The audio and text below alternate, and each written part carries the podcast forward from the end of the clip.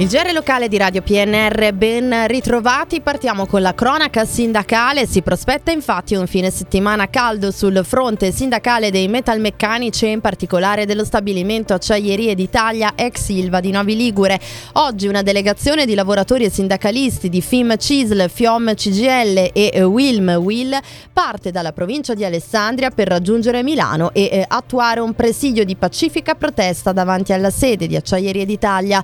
L'UFM effettuano in concomitanza con l'assemblea dei soci dell'azienda siderurgica partecipata del socio privato ArcelorMittal che con il 62% delle quote ha la maggioranza e da Invitalia, agenzia governativa italiana costituita come società per azioni e partecipata interamente dal Ministero dell'Economia e delle Finanze.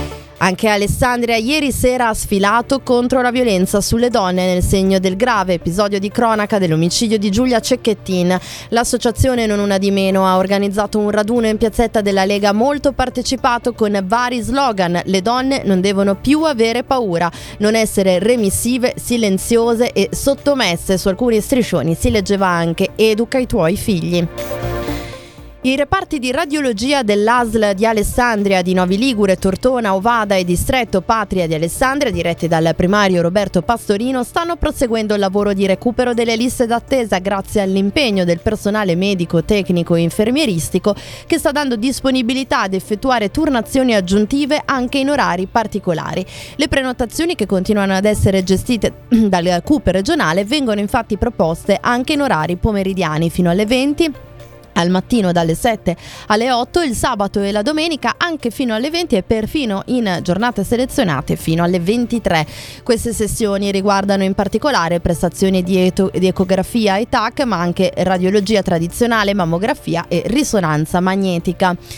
Passiamo agli eventi culturali. La terza edizione della mostra sui 170 anni della ferrovia Torino-Genova fa tappa ad Arquata Scrivia, dove sarà ospitata nella sede municipale di Palazzo Spinola da domenica prossima e fino al 28 gennaio del 2024. Il progetto espositivo è promosso dal Comitato per i 170 anni della linea ferroviaria, un organismo nato nell'ambito della Fondazione Slala per sostenere e dare spessore anche culturale ai progetti di irrobustimento della rete infrastrutturale delle regioni italiane nord-occidentali.